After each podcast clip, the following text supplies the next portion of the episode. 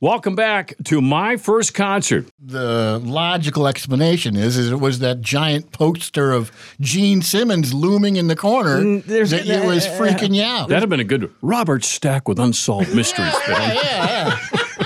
Special guest today, Remy Maxwell and Weasel. You've heard them on the radio, I'm sure, on Jack, maybe 7 Jack stations across this country. They also have a syndicated 80s show called Dude, This is the 80s, and no one knows music better than these two and concerts, and so we want to get them on the show this morning. It's being brought to you by Propane, the environmentally friendly energy for everyone, also by Aquarius, recently voted one of those best awards from the Minneapolis Star Tribune for what they do with your home, with heating and cooling, plumbing, electrical and water treatment and all those things. And also our bank right here at Talk North is Star Bank, and they bring you the show as well.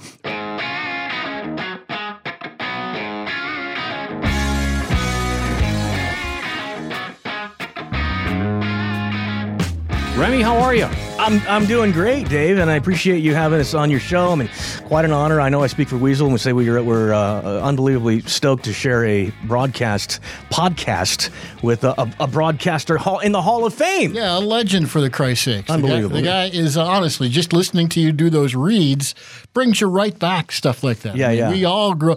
And here's the difference. We're all huge fans, obviously. You've probably figured this out already, but his voice is just so buttery smooth. It is.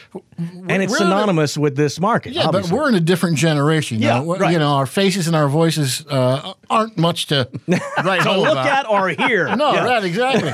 We had to come up with a little bit different shtick to get a foothold. Yes, Dave is cut from a different cloth, obviously. Hell yeah. Well, you know, when I started, a guy named Buffalo Bob Barino hired me, and after he said, "I'll put you on here 3 to midnight." Weekends, and if you're any good, I'll keep you in. If you're not, the first day I'll tell you you're done. I said, fair enough. And where was this? It was in KRAD in East Grand Forks, 1,000 watts of, and about 3.5 listeners. All right.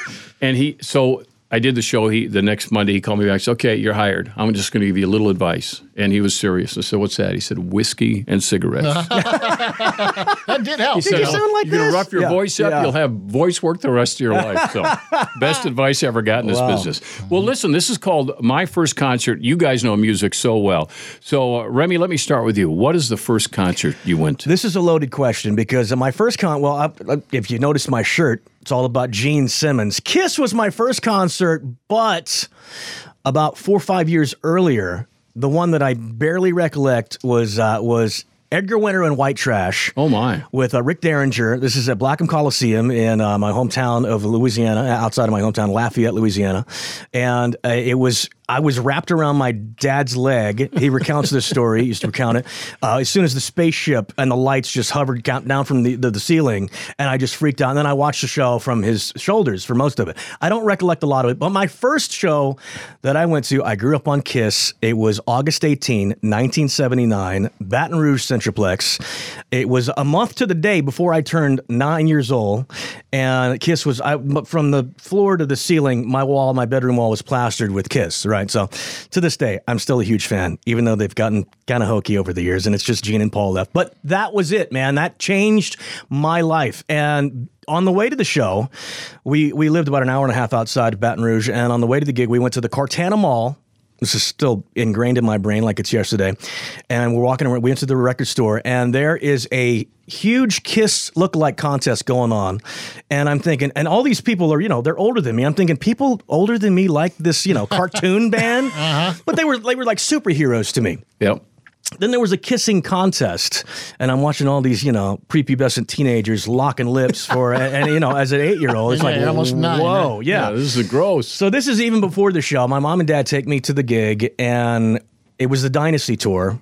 So this was, I got to see Peter Criss right before he left the band, and it was still the original lineup of Gene, Paul, Ace, and Peter, and wow, just floored, because I think I had seen a bit of Paul Lynn's Halloween special in 1976 when I was like 6 years old, and that was the first time I saw them actually moving instead of in my magazines where they're just standing there, and I'm thinking, okay, these guys are real. But then we go to the show, and it's just sensory overload, and I got a Kiss poster to your left right there still, and I know this is a podcast, but, you know, I like to bring visual aids since it's radio and everything. This is the original program. Oh, come on. From that show. Wow. Are you kidding me? I am not. It looks new. Look, well, it's kind of worn on the edges, you know, but yes, I've had this for that many years. How cool is that? Isn't it amazing? Dave, for you guys, you and Remy both worked in the same building for, I don't know, almost 10 years or something like that. Were you ever, did you ever have the pleasure of going over to the maxi pad to Remy's house?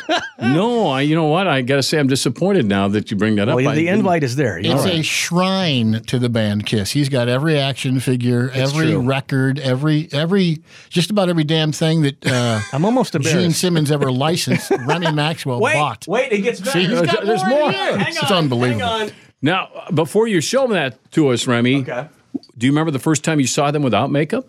Yes, and it was on my birthday, September 18, 1983, as when they went on. I think it was with J.J. Jackson, and they unveiled on MTV, and I was like, whoa! And I remember before that happened, I was at my grandmother's house, and she had a National Enquirer, and there was the first supposed pictures of kids. This is probably 1977, 78, and somebody had captured them on the streets in New York City, and I was like, well, that's and came to be, that was actually them. We didn't know that until years later, but that was the picture. But yeah, I remember watching that on and also on my birthday, September 18, 1978, is when they put out their four solo albums on the same day, which no band had ever done that before. All four members putting out solo albums on the same day, and that was the day I turned 8, so I got the Gene.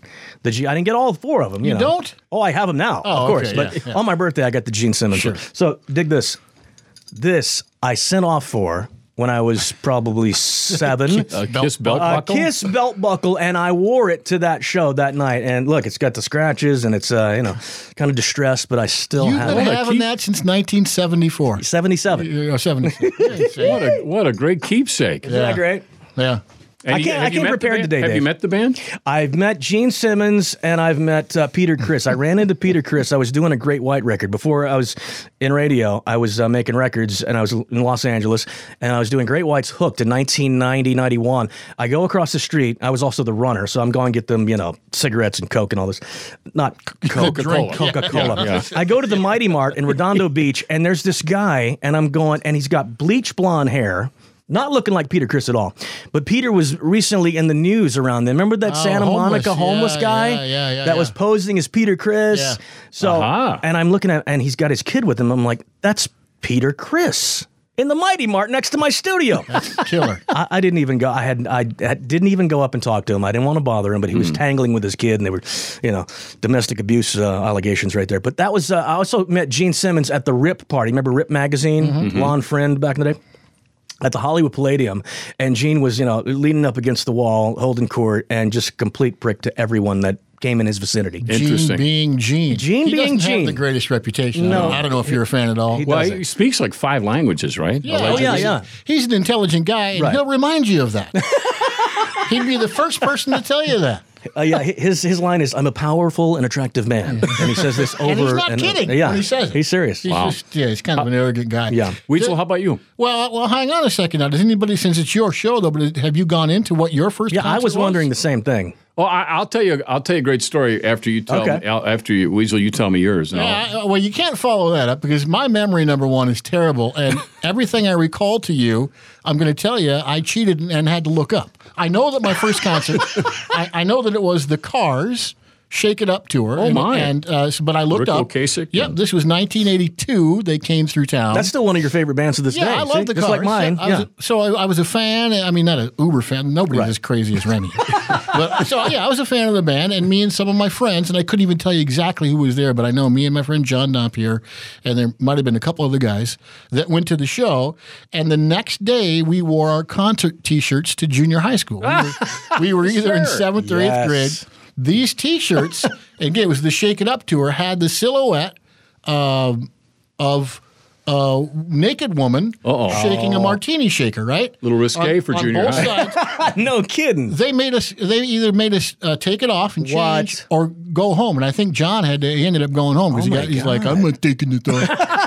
I'm like, okay, I don't care. I'll wear it inside out, whatever. But yeah, that was a big stink in 1982 or whatever that was. Yeah, I suppose. Do you remember what you paid for those babies? No idea. Yeah. I have no clue if they were, maybe they were a birthday present for John and he just got to bring some of his friends. Was it festival like seating? Do you remember? No, it was at the old Met Center. I mean, it was fantastic. Oh, Met Center, yeah. I mean, what a great venue. That has hosted some legendary. Now, is that where Mall of America is now on that land? Yeah. Right. Yeah. I just heard the stories and the legend of the Met Center. I never got to go. Well, you probably went to a few hockey games there. Oh, yeah, for sure. And that's the kind of place where, you know, be careful because when you park your car and it's 10 below and you come out, every side looked the same. And you're going, and you didn't have that little thing. You didn't have the fob to beep your car, and you're going. Son of a you butt. Had to remember the little animals, the giraffe, and weren't those there? I think but you're freezing your ass off, so you run into the arena so you can warm up, and you're going, where'd we park? I don't know. So many times over at the Met Center. That was a lot of concerts. I talked to Jack Larson, who runs the Excel, and he was one of the guys in charge over there as well. But they had Led Zeppelin there one night, and the next night they were over at St. Paul Civic. How weird is that? That was two sold-out shows, and I think that might have been the one, I can't recall for sure, where they had to disperse the crowd a little bit because it was so – they're trying to break down the gates or whatever the deal was. A little tear gas was used and apparently leaked into part of the show. Oh, wow. So, you know, Met Center, that Dynasty Tour, my first concert for Kiss, also played at Met Center because I've got some friends, Kai from Flip. Oh, yeah. He was at that show, and it was Judas Priest opening for Kiss here. The law. And my show, I had a band that no one that I knew had ever heard of them. They were called New England, and they went on to do nothing. Because seriously, we don't know who New England is now. No, we do not. They opened for Kiss in 1979 in Baton Rouge. So I wonder how they got that gig. That's weird. I don't know. Wow. Weird. I saw two bands that opened up that I think had maybe one or two. It's Savoy Brown. Oh, yeah. I've still got my original Savoy Brown on vinyl from my mom and dad. Really? I swear, yeah. Yep. Liza Jane or whatever their one kind of semi-hit was. I forgot. And then, I got to think about that. And then, they did an Etta James, not an Etta James song. They did I'll think about it in a minute. Slade was another opening act I saw. And as soon as I saw him, I bought that album. Oh, wow. Yeah. What Slade. Year was that? Would that have been? Jeez, that would have... I don't want to date you now. That probably late 70s. I'm not sure how honest you are on your podcast, Dave. So I'm not. Okay. There's no lie detector going. That's the good part. Slade, of course, did Come On Feel the Noise, which Quiet Riot made a huge hit out of in 83. And also Mama, We're All Crazy Now, Quiet Riot covered as well. But all Slade songs. Isn't that Run Away? Isn't that one of theirs? Yeah, that was their big hit. Yeah. That's crazy, dude. Oh, man, I'm trying to think of that song. So speaking of Etta James, getting back to what you said, so one of the first concerts I saw, not the first, but we were in the that'd be the late 70s. I guess we, three of us had all finished college at the same time, and it was in the spring. So we said, well, we're not, let's take a month and just screw around. So we drove around the country, and we ended up toward the end of the trip in L.A., He had an aunt that lived in Hollywood, so we stayed with her. We went to The Tonight Show. We're walking out of The Tonight Show, and there was a show, you guys may be too young for it, called The Midnight Special. Oh, I love The Midnight Special, Wolfman Jack hosted it. All right. So these girls come over and say, hey, you guys, what are you doing? And, of course, we think, hey, we need extras. We need people for the audience. Right. So anyway, went in, sat in, down. And you had to put your hands over your head to clap so that it looked like there was a big crowd. There weren't many people because they were taping it. It wasn't a concert. Yep. But the night we were there, George Benson hosted. Van Morrison was one of the guests. Etta James, Tom Scott, Carlos Santana, Dr. John. I can't remember. God, really? All together on stage. Oh my gosh! Now, I'm a huge Dr. John fan. Obviously, being from New Orleans, Well, you got to be. Yeah, but so good. So good. So I've told this story before, but Etta James was walking up in this, and there was a break, right? So they're filming, then they stopped, and they filmed, they stopped. And it was really fun. But so Etta James is off to my right. I'm on the concrete floor down low with my two buddies. And she's walking up those rickety little steps up to the stage, and no one was there. So I ran over, put my arm out to help her out. What a gentleman! So we get about two steps up, and security comes over and forcibly says, "We'll take care of it." So I quickly went to the cement floor in a hurry. But I said, "Oh man, I got to touch Etta James." Anyway, so she gets up, and so now what they're going to do is they're going to do moon dance, together, everybody, that whole group I mentioned. Wow. And as they're getting ready to start, she comes over and says, wait a minute, walks to the front of the stage, looks over at me and says, I want to thank you anyway, young man, for being so nice and kind to me. I appreciate it. Of course, now, I'm like... Look, aren't I somebody? Nine, yeah. So I turn to my buddies and say, Etta James just talked to me, and they both go, who's Etta James? Oh, so, wow. So that was probably backed down, even if they knew Etta they were going to bring me back down. Of course. She so that was one of the first. She gave you a shout-out before there were shout-outs. That's amazing. Cool. That was pretty cool. The performance, I think, is still on YouTube. Really? Yeah, Adam Carter found it for me one day. Oh, I was telling him about it. So. See, my recollection of Saturday Night Special, is that the name of the show? No, Midnight Special. I thought that they just were always lip-syncing to a record. Well, some of them were. Some of them. Well, remember Don Kirshner's rock concert? It came on, I think, right before the Midnight Special. Yes. And they did a lot of lip syncing too to the. So record, you're saying they actually were playing? Yep, because live. They were all there. And then, in fact, George Benson and Van Morrison did a duet together. George played, and in the middle of it, maybe not even to the middle, Van stopped it. And he says, "Ain't got it. I ain't got it. Oh, wow. Give me a minute." Yeah. So he just stands there and ponders whatever he's pondering, and George Benson's looking around like. So George says, well, he just starts playing, riffing. I love George Benson. And of course, it was great. And then suddenly Van goes, "Got it.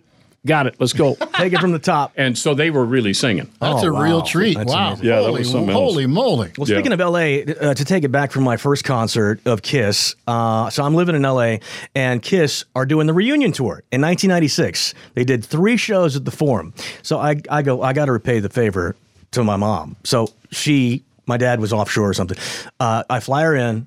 Front row in front of Gene, 1996 on the reunion tour. So I took it all the way back home, and it was amazing. I mean, just mind blowing. You also have another amazing Kiss in concert story. Okay, what? That I was. Wait, me and you have. Okay, hang on, hold on to that for 1 minute. We'll be right back.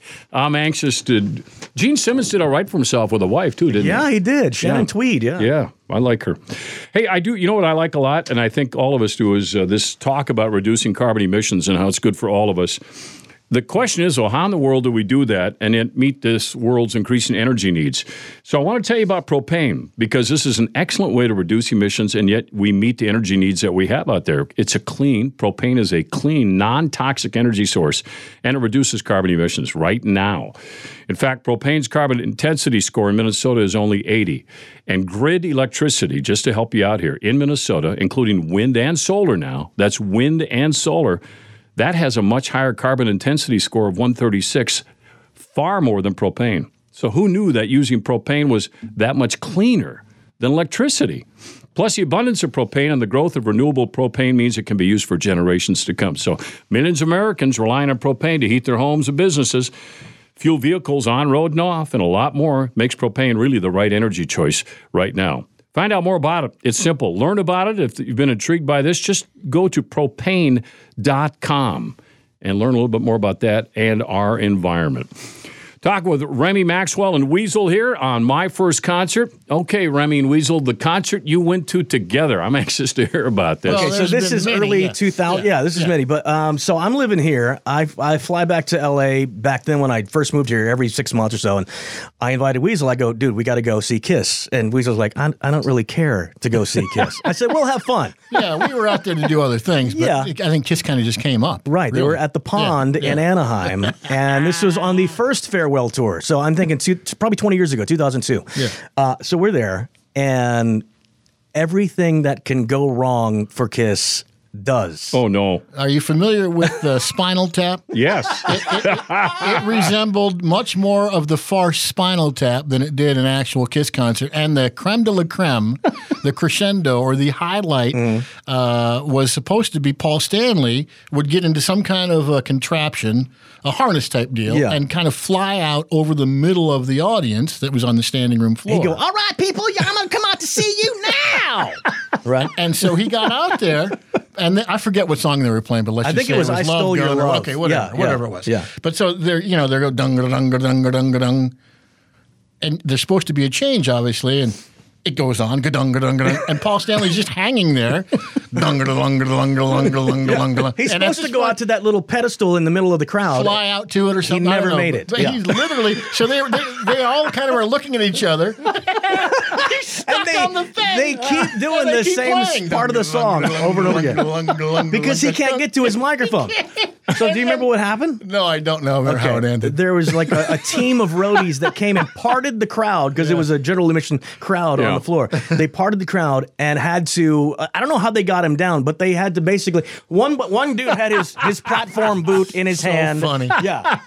But before that, do you remember what happened to Gene Simmons? That same show. So Gene goes, he flies up on a some wires to the top rafter to spit blood and do God of Thunder. So he goes up there, he does that, comes back, all the lights go down, so you don't see Gene, getting lowered. Gene gets lowered probably 6-7 feet off the stage and can't go any lower, right? And so they're still, everybody doesn't know nobody on stage knows what to do. Another team of roadies comes out. They have this huge platform that they had to stick under him. And we saw the whole thing. They tried to, mask it with lighting and everything. We're like, oh my God, this is embarrassing. Yeah, they had to have the worst night ever. That was so funny. In their hometown crowd, because that's where, most of them lived. They started in New York, but they all, went to L.A. So. And the platform shoes on at the same time, right? Yeah. And he's still 6 feet off the stage. Oh, yeah. It was hilarious, man. It was a comedy show, not a rock show. That's kind of fun. When you see as many live events as Remy and I have, it's always fun to see something go wrong. Yeah. Especially, it really is. And being in the business that we're in, doing a lot of live things as well, Yeah, we've all done it. We've had tons of things that have, beyond our control gone wrong. And so it's always fun to see when it happens to somebody else, and especially to a guy that I have some disdain for, Gene and Paul. Yeah. So, Weasel, some of those other concerts. Oh, yeah. Thinking about doing this with you, I would say there, and I had to look this up again because I don't remember, but for 1 year, I was working out in Canton, Ohio, and White Zombie played in Cleveland. And there was an awesome outdoor venue there that was right on that, whatever that river that burned up. What Cleveland's known for? One of their lakes caught on fire out there. One of the great lakes. Pollution and acid in the water. Caught fire, wow! But anyhow, the venue was right there. Sounds on like the a river. Great city to live in. Sounds like it's part of a concert. It was right. It might have been, knowing White Zombie. But I was a huge fan of the Astro Creep 2000. Came out in '95. Yep. And I mean that record had kind of just come out, and the lighting and the everything and just the sound. It was so good, and to see the whole crowd just bump and bump, all in unison. It was to that kind of a beat was really, really memorable. And the other one, and this is kind of where I'm at, especially now in my life, being much older, I prefer to see bands in smaller venues. I'd rather go to a theater or a club or something like that. In 2002, again, I had to look this up because I don't remember when it was, but the Foo Fighters, who had, they could sell out the X or they could sell out Target Center or whatever at that point. Are you talking about First Avenue? Yeah. I was at that show too. That show at First Avenue, literally, I remember they wore me out. I mean, I was standing and rocking as long as I could, and I'm like, there's not a dud in the lineup. I loved every single song. Do you remember what they opened with? Because I do. No, I don't. It was the big single off the record, All My Life. They started off with gung, gung, gung, gung, gung, gung, gung, gung, gung. Yeah, and then when it kicks in, the lights, boom. I remember that like it's yesterday. Yeah. I suppose you get an extra gear or two, you're playing First Avenue. Yeah. Even no matter how big you are, it's still First Avenue. Yeah, I'm sure they loved it. I got goosebumps right now talking about this. That show was amazing. That's crazy. Yeah. I love Foo Fighters.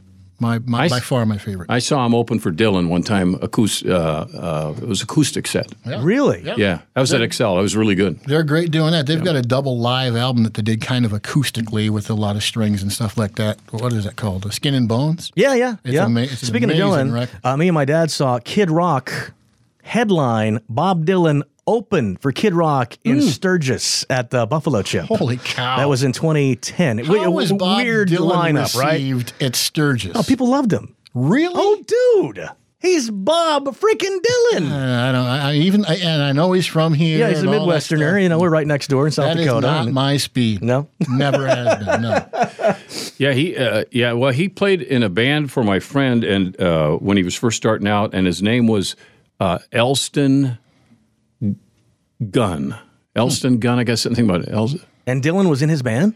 Yeah, Dylan came down from Hibbing, and he was going by the name of, I think it was Elston Gunn. I got to double check the name. It. Yeah, okay. And then he went on to play for my buddy Bobby Becker, and then went on to play for Bobby V. Oh, yeah. And then he came down here to the Twin Cities, and then the next thing you know, my buddy saw his album cover and said, that's Elston Gunn. Oh, my God. It was Bob Dylan. Yeah. He had no clue that he had kind of soared to new heights. Wasn't Dinkytown where he first got his his first shows in Dinkytown, right where we used to work? Yeah, probably. Old station, yeah.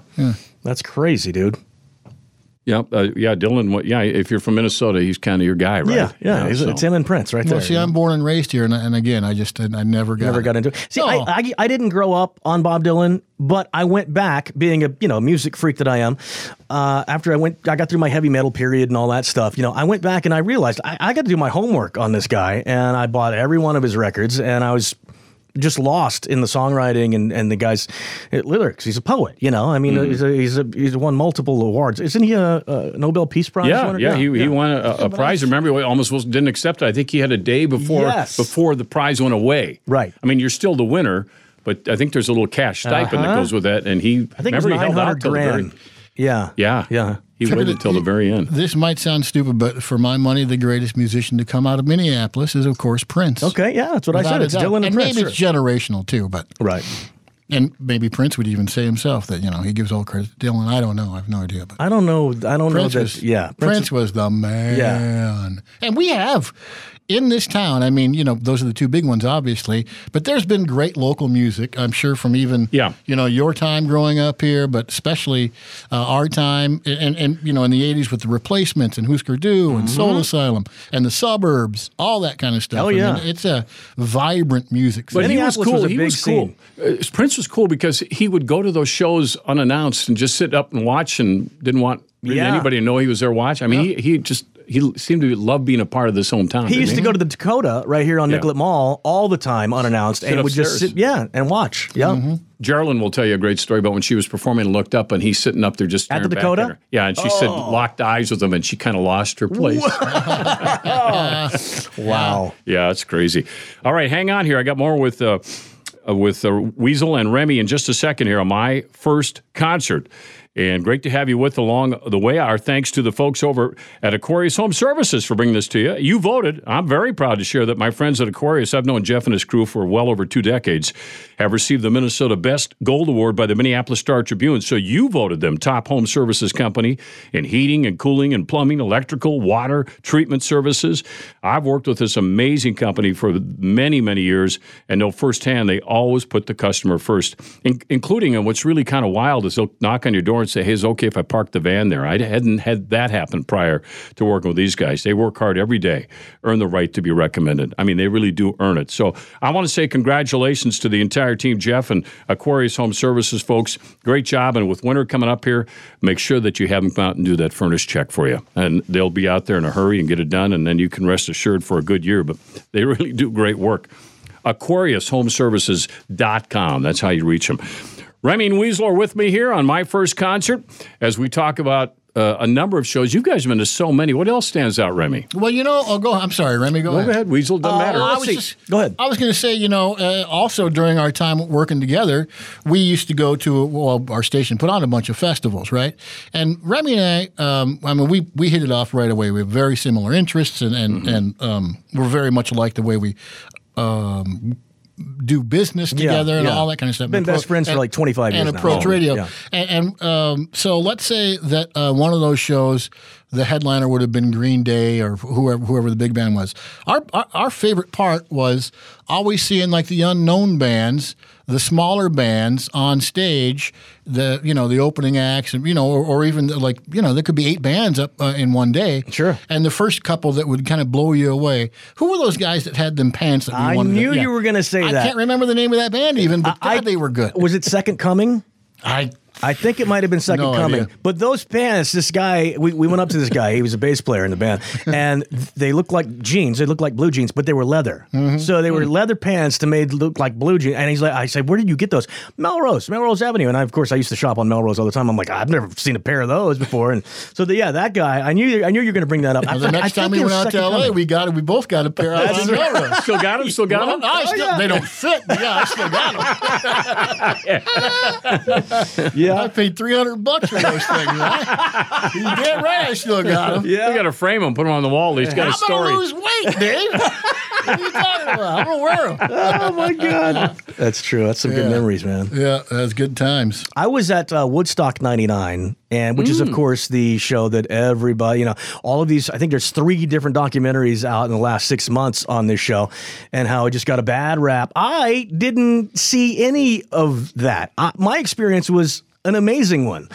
But maybe it's because I was backstage and didn't have to deal with what everybody else had to deal with. That's exactly what it was. I know. You had access to water. You didn't pay for anything to drink. That's true. You got accommodations to sleep and everything, Oh, you're making me feel bad now. Come on. I don't. Yeah, but you sound like an entitled prick. I'm sorry. I don't know what kind of show this is, dude, but I'm gonna call it as I see it. Okay. Jeez. I'm just telling you, I had a great time. Right after buying leather pants that don't fit anymore. Yeah, right. You know, the caviar was a little warm at that show. Come on. No, actually, we did stay at the hotel where all the bands stayed, and I remember walking out. It was awesome. I walked out of my room, and I'm not making this up. Willie Nelson is walking into his room across the hall from me, and then next to him is George Clinton in some tighty-whities sitting on the floor on the phone outside of his room. I'm like, this is totally surreal. Is this happening? Yeah. That's a rock and roll moment. It was pretty awesome. Parliament Funkadelic was fun to watch in concert. Oh yeah. They were one of the headliners that weekend. Yeah. They were awesome. So you've met a lot of these people too. Anybody stand out that above the others? And I'm not asking you to rate anybody, but did you really enjoy meeting some of them that turned out to be a little even better than you thought? Well, Ted Nugent, politics aside and all of the rap that Ted gets these days, I grew up on Ted Nugent and Kiss when I was a kid. So when I got to meet Ted Nugent, I was just blown away. And he was everything that you'd expect him to be, over the top and, just a showman on stage and off, and just a character and a half. So Ted was always fun, and I got to see him many times over the years. And my buddy ran I don't know if you've met her, Jeff Adams. He used to run Blockbuster Pavilion outside of L.A., the big, huge 65,000 lawn venue. And every time Ted would come to town, he'd either be headlining with Skynyrd or opening for Skynyrd. It was them two bouncing back. And Jeff would put me right in the front. Oh, my. Yeah. In front of 65,000 people. So that was, amazing. It was awesome. I got to see remember when Mark Chaussey, our buddy, who's played in a bunch of bands, who played with Rob Halford in Fight from Judas Priest. Yeah. Manson. He was in Marilyn Manson. So it was just 2005, and Manson was on tour, and me, Wendy, who we were talking about earlier from our old station, a bunch of us flew out to Amsterdam. Got a killer houseboat right on the canals, and saw him in Amsterdam with Marilyn Manson. And then we took a bus, we rented our own bus, and went to it's a Rock im Ring in Germany. And it was this huge festival. That day we were there, it was Marilyn Manson, Slayer, Helmet, Motley Crue, and Iron Maiden headlined. And I watched the show from the side, I know I've told you this, from the side of the stage for Iron Maiden in front of, 70,000 screaming lunatic Germans going, Maiden, Maiden. And to this day, I never have to see Iron Maiden again because it's not going to even come close to that experience. No, stop it, right? Yeah. And I love the band, but I still won't go see them again. Back to that Foo Fighter show, that's probably what ruined it for me, too, was ever seeing a big band in a big venue, because it's so... There's just that void there, and it loses all that intimacy and all that kind of stuff. Okay, did Iron Maiden tape that? Is that a live? I think you can find it on YouTube. I thought I recently heard a live version of one of the songs from that concert. Any of those European festivals, I mean, they absolutely go nuts. To this day, rock and roll's a great uniter. Isn't it? It absolutely is. Okay, so one more Foo Fighters story for you. All right. They're doing their 10th anniversary show in Roswell, New Mexico. Dave Grohl's a big space nut. Foo Fighters named after, the aliens that were going to... I forgot the whole story. But he called his record company Roswell Records. So they're doing this show only for listeners and, people in the biz. I go to Weasel, hey, let's go to this, right? He's like, all right, cool. We're taking a private jet to this show. Private jet. I've never been on a private plane in my life. Right. So this day, he had just bought a new Harley day before and hadn't gotten to ride it yet. So we get there, we get to the airport, he's there with me, we're waiting around, and it's like, this plane should have been here by now, right? He finally gets pissed off and goes, I'm leaving. I'm going to ride my bike. You have to understand, number one, And he's a bigger Foo Fighter fan than me. Yeah, I mean, I'm a huge, huge fan. And I forget, do you remember what year that was? Did you do the math? It was 2005. So yeah, I mean, I'm a huge, huge fan. But I am a little jaded, as you know, because I've been in the business for a long, long time. So, I mean, it better work out. But number one, I'm not a world traveler as Mr. Maxwell is. So I'm not jetting off to Amsterdam. You weren't having caviar backstage at Woodstock. No, I was not. No, I was out there with the people. I'm more of a guy than the people. So when you're sitting at the airport and, 3 hours late, the plane. It was kind of ridiculous. They still aren't there. Then the information you're getting is, we got to find a new flight crew. They'll be here shortly. I'm like, what are they going to get? Some guys out of the bar to fly this jalopy down to Roswell, New Mexico. I could see the headlines already, I'm like, no way. And the truth of that story is, I know I've told you this, but you've forgotten that. Okay, what? The truth is I had just started seeing my now wife. Mm-hmm. We had just started dating. I remember. And so I might have said something about my motorcycle, but what I really wanted to do was I really wanted to get together with her, so that's why I bagged out. 90% of it was the pilots. I'm like, wait a minute, this does not feel right. And I told him, I'm like, I swear to God, I'm going to read this story in the news tomorrow. Yeah, I know. This thing's going down. Well, let me tell you, so it felt right for me. And it was the greatest thing ever. I'm sure it was. I'm sure so you drove it down? No, I didn't. I bailed. I didn't go. He didn't even go to the show. Stayed here and drove the motorcycle. Yeah. No, I just went and did something with my wife. Yeah. They all took off without me. They left. They went to the show. I didn't go to the show. I missed the probably the greatest opportunity. It was mind blowing how great it was, because it was in the hangar that supposedly housed the alien that crashed in 1947. How great is that? So flying in, we flew over. It was like an airplane graveyard. All of these old, huge airliners with the doors. It was like a science fiction movie. It was freaky, just flying in to the airbase. That's where it happened, And we watched a show. Handful of people, probably, 200 people. And it was a huge, and everything was free, taken care of, and then got back on the private plane and jetted home without you, Weasel. Okay, now, if you want to talk about aliens. It sounds like you did make a good decision, though. You're darn right. I sure did. Coming up on 20 years of blissful marriage. That's true. So, right. Remy, talk about science fiction and aliens. He is a true believer because he has got an abduction story. Come on. It's true. It's not a close encounter of a third kind. This would be like a, what do you call it, a first kind? Well, yeah. Well, I don't have a lot of recollection of it. Okay, listen, I was a kid growing up in the middle of nowhere in Louisiana. And you mind telling us the story, right? Sure. Okay. My first alien abduction. Go with my first concert. Wait a minute, your first, there's been another one? That's right. I wish an alien would come abduct you right now. Okay, we're going to do a second podcast, and that'll be the sequel. Okay, so. I'll give you the Reader's Digest version. We lost time. You know how people said that they wake up, they look at the clock, and then they don't think they've gone to sleep, and the clock has changed 2 or 3 hours later. I would have these, some people call them night terrors. I would wake up and my mom would wake up. My dad was offshore, worked in the oil business, and I'd be screaming, crying in her doorway, and she would not have any recollection of, she'd look at the clock, same thing. Then I would have these recurring nightmares. This is getting really weird. I know you still don't believe me to this day. I don't, because you see, what you're describing is you were having dreams. No. I was 3, 4 years old. Okay? Right? Yeah, you were a little. This is when this happened. You were that young? Yes. Oh, for the Christ. Okay, hang on. I would have these recurring nightmares where. Again, he's got huge pictures of Kiss all over his bedroom. Why the hell do you think you're not having nightmares? Okay, wait. Yeah, but at 3 to 4, you weren't doing foreign substances of any kind. No, I was not at all. No. And then I would, this is no kidding, I would wake up in my room, and I would think I would see like black figures in the corner of my bedroom, and I'd close my eyes hoping they'd go away, and I'd open them and they'd still be there. I'm not kidding. I swear to God. I don't doubt that you don't believe this yourself, okay. But all right. The logical explanation is it was that giant poster of Gene Simmons looming in the corner that you was freaking you out. That'd have been a good Robert Stack with Unsolved Mysteries. Yeah. There's got to be some reason why I turned out like this, and I attribute it to alien activity. Have you had anything since?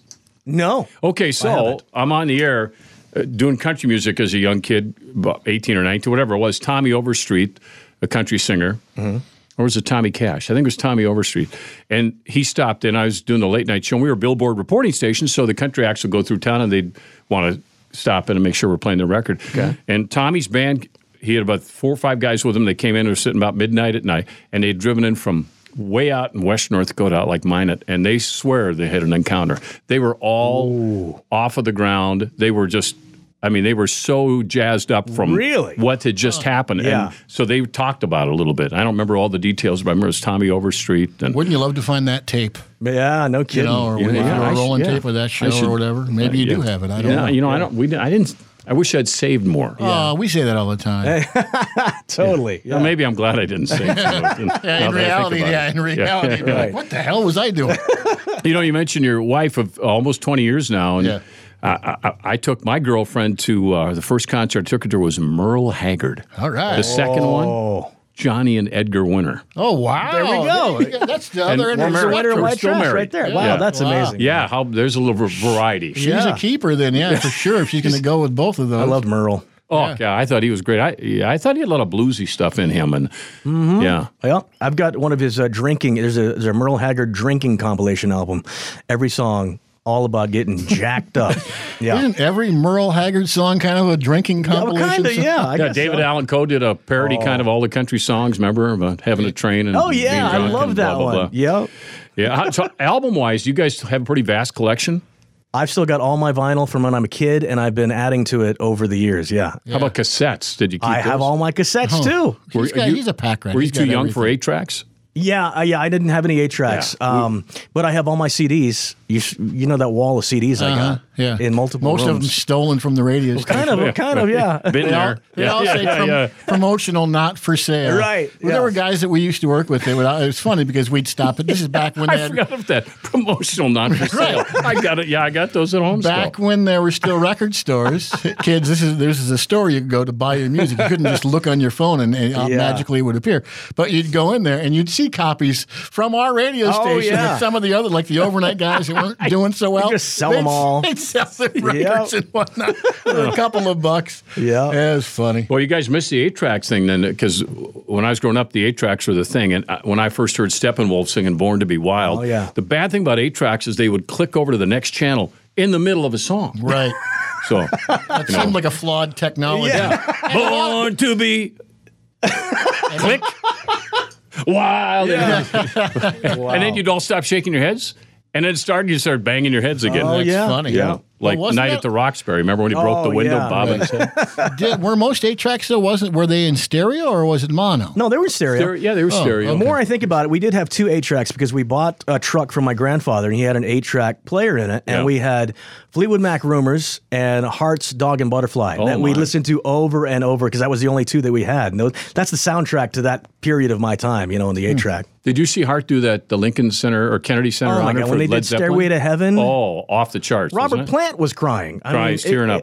Another goosebump moment. Yeah, that was amazing. Ann Wilson brings it. She's, unbelievable. Hang on here. I'll take one more break. I want to come back and ask you a final question, let you guys get back to work. These guys are on 7 stations across the country. Of course, you can hear them on Jack 104.1 as well with Remy and Weasel. Hey, I want to thank our bank here at Talk North. That's Star Bank. They're a Minnesota company, very dependable friends to have, and they actually have, this is something new. They have real people that answer your phone when you call. You don't dial 8, you don't dial 9, you don't press 1 or 2.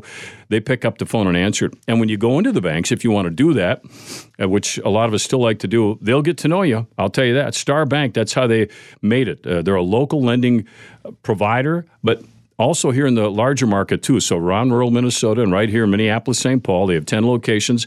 And they serve a variety of business. So I don't care what you do. If you need a bank, you're going to need the folks at Star Bank. They reinvest in their communities. You can see that in all the towns that they're located in. And it's just an opportunity for them to show you what banking's all about. Now, you can do the high-tech stuff. That's not a problem. They got the apps. You can do all that. But if you really want to get down and in person and meet these folks and talk to them and sit down and explain your situation, they love that. They're great at it. Technology, they got that, but they also have that old hometown feel that you're going to absolutely fall in love with. And when you walk away, not only do they get to know you, pretty good chance you'll know and remember them. Starbank.net. That's where you go. They're really good at what they do. They're also a member FDIC and equal housing lender. Well, we've talked about a lot of shows here with Remy and Weasel today on My First Concert. But, guys, anything that among the concerts you've talked about, is there anything, I'm not going to ask you for a best, but does anything stand out that we haven't talked about. You know what stands out to me is, you know what I'm going to say? Probably not. You've been abducted by aliens. How the hell would I know what you're about to say? Because me and you were hosting that big outdoor rager in Somerset for our old station, and Courtney Love and Hole were supposed to play. And this is when Courtney was going through, a few years after Kurd had died. Yeah. And she was having her own set of issues. And she had a real reputation of being not a nice friend at all. She did, yes, yeah. So we went up, and I let Weasel do the intro, I think, because I was supposed to be up there with you, but I'm like, this is going to be good. Yeah. And you were having the caviar behind stage. That's right. Yeah. Mr. Maxwell could not be disturbed. Let me do the heavy lifting. As I remember, there was something like she had canceled on us last minute at that point in time. Yeah. So they made me go out there, or asked me, didn't make me. Yes. I don't think you can say what you said on stage. As a matter of fact, it was probably my idea.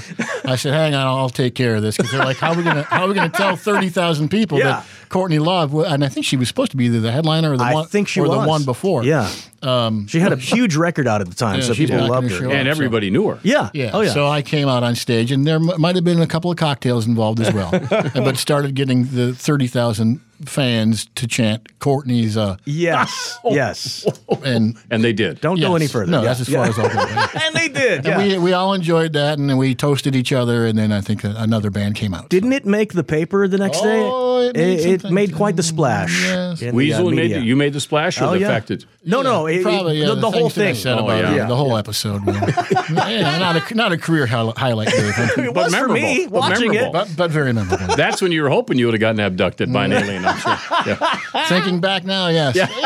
Wait a minute. Now, I'll just say, it wasn't me. I was abducted by aliens at the time. Oh, come on. I was having an out-of-body experience. I've had one of those, too. Have you? I have. Have you? I swear to God. Dave believes everything that you say. Why don't you? I think I lie. Because I know you. Why would I make any... I make stuff up with the radio, not when it's us talking as real people here. All right. I'll just leave it at that. You can leave it. It's okay. All right. I was going to ask you if you want to pursue it, but we'll another time. Another time. That's a whole nother podcast. I've told you this. Of course, I love what you guys do, but one of your biggest fans is my middle son. That's amazing. That's so cool. Has been for a long time. So that's great. Just so you know, tell him we said hey. Yeah, please do. Thank you. Yeah, I'll tell him, and don't buy the. Don't ruin it. Don't ruin it for him, Remy, by telling him you were abducted. Yeah, right. Don't tell him those stories. That's a great story. Do you have somebody to edit these, by the way? Because this whole show's not going to air, is it? Sure, it is. This is good. I'm kidding. But the abduction, that's really interesting. A lot of times when this happens to certain people, they don't want to talk about it. And I can tell you about two people, I won't on the air, that swear that very similar thing to what you're talking about. Really? Yeah. All right. But they won't. It's like, don't ever say this to anybody because... See, he's lending credence to my story. Well, okay. All right, there you go. No, I know there's a lot of people that believe in that stuff. Yeah, of course. Believe in it. When it comes to you and being 3 years old, you're not going to remember being abducted. Right. You do have a fantastic memory. It's insane. Remy. No, it doesn't. It really does. He can't remember how to make toast, Dave. Yeah, I don't know the normal things that normal people do. I'm not good in everyday life, but all of these stupid stats and things stick with me because, they meant a lot to me as a kid. So making toast isn't important to you? No, it's not. Neither is my birthday, I guess, either. Thanks a lot, buddy. And on that note, we're going to take off here. Hey, really great having you guys on. I appreciate your time. Dave. I know you're so busy you're doing all these shows, 7 across the country, right? Yeah. And now the syndicated one. Yeah. We got the Dude, It's the 80s show Sunday mornings on 7 of those stations. And I'm doing my live Jack show every day from 3 to 6 P. So, we've got our hands full, but it's fun. Yeah, and I love working with Weasel again. We worked together for quite a number of years. Only reason why I'm here, honest to God. Yeah, I appreciate that, brother. Well, you could tell it. It shows, right? You can't hide that stuff. Yeah, that's the only reason I wanted to do this was to have him part of this gig because our chemistry, this whole, how many years have you done radio where you're forced chemistry with somebody you don't even know? Good. No. I mean, and people can see right through that. Listeners can hear it in her. Yeah. Oh, gosh, yeah. Yeah. 104.1 Jack FM. Remy, appreciate that. Thank you, Dave. Yeah. Weasel, great having you on. Fun, Thank you very much. Yeah, it's been a pleasure, Dave. Austin. All right. Well, you let me know what you want edited out of there. Otherwise, this whole thing's going as is. And our thanks to our sponsors. Really appreciate their support here. Aquarius, if you're looking at a new furnace, get a hold of them at AquariusHomeServices.com. Great people. Starbank.net. Make sure now next time you're in the need for a good banking partner, Talk to them. And talk to them first and decide later, but I think you're going to be quite impressed. And Propane, the environmentally friendly energy for everyone. You want to learn more about that? All you do is go to propane.com, and that is a fascinating story. Dave Lee here. We're back next week on My First Concert.